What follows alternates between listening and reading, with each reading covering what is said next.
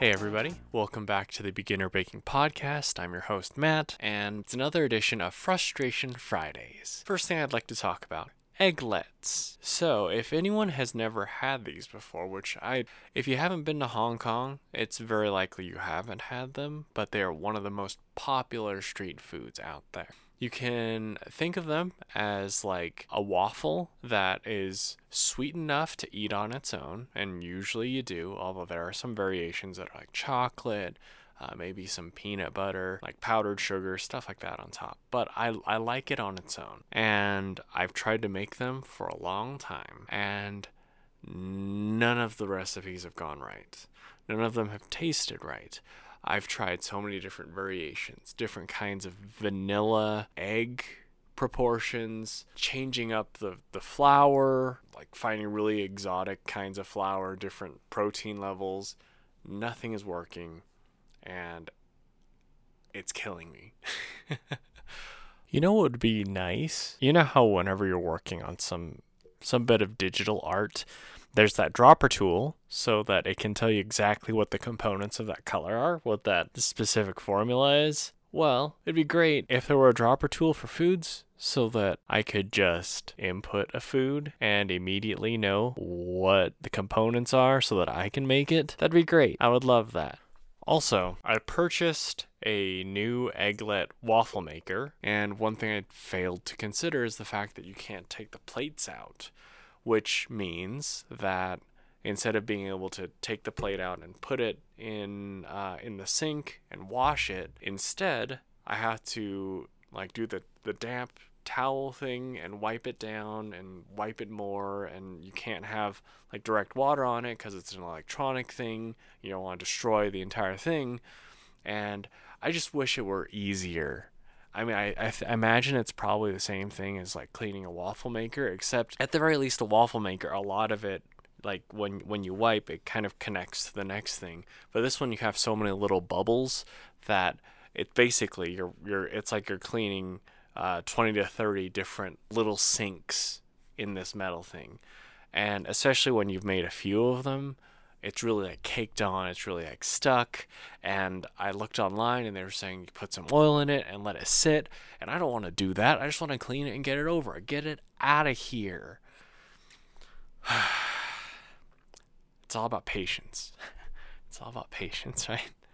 But I I'll figure it out. I'll I'll figure it out eventually. But that has been rough. But I also want to talk about because I'm going through these frustration Fridays. I'm talking about the things that bug. I'm hoping that you you might be able to relate to them, so we can commiserate a little bit.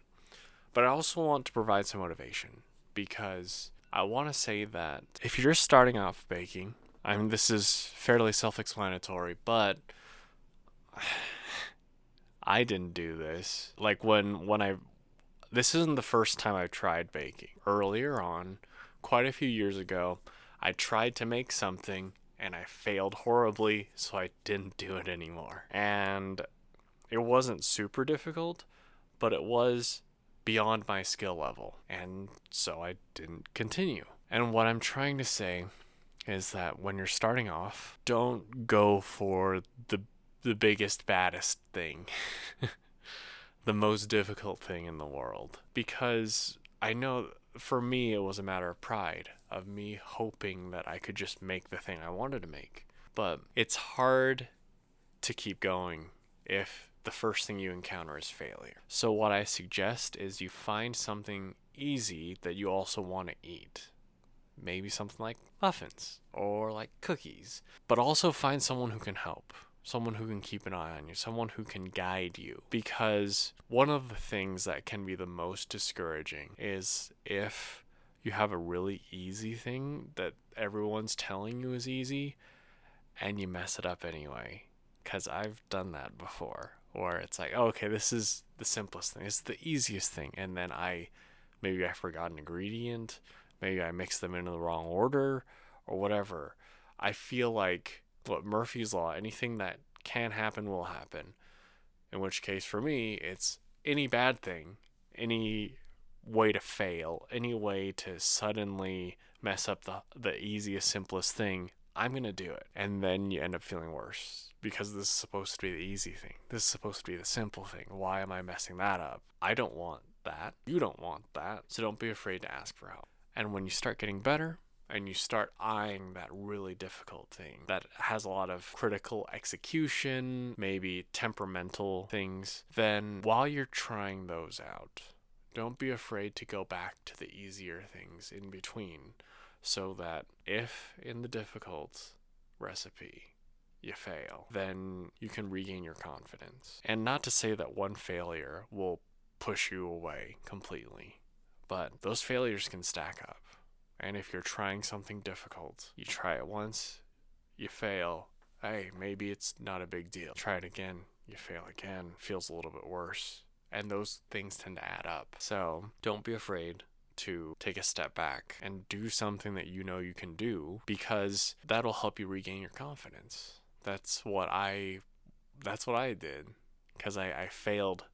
And this is this is me like trying to impart some a lesson that I learned because I tried I actually tried to make three things in a row that were new to me, that were difficult because I was I was riding a high and just flying too close to the sun and I failed all three of them. And at that point I was like maybe baking's not for me. Maybe I can't do this. And then I made something easy again. I made a cookie that I've made before a while ago and I made it better. I didn't change anything. It was just the execution's better because I've been gaining skills.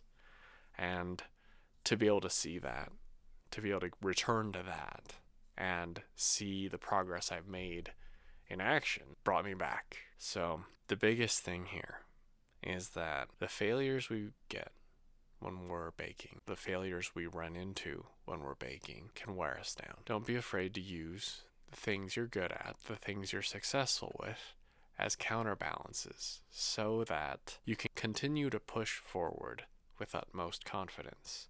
Because I always feel like when we're, when we feel on top of the world, when we feel like we're on fire, um, metaphorically, then it's so much easier to look at things and do things the right way. All right. That has been another episode of Frustration Fridays on the Beginner Baking podcast. A little bit more, a little bit headier than normal. A little, a little bit of frustration followed by maybe a little bit of motivation. But I hope it helps. Thank you so much for tuning in. I'll catch you next week. Peace out.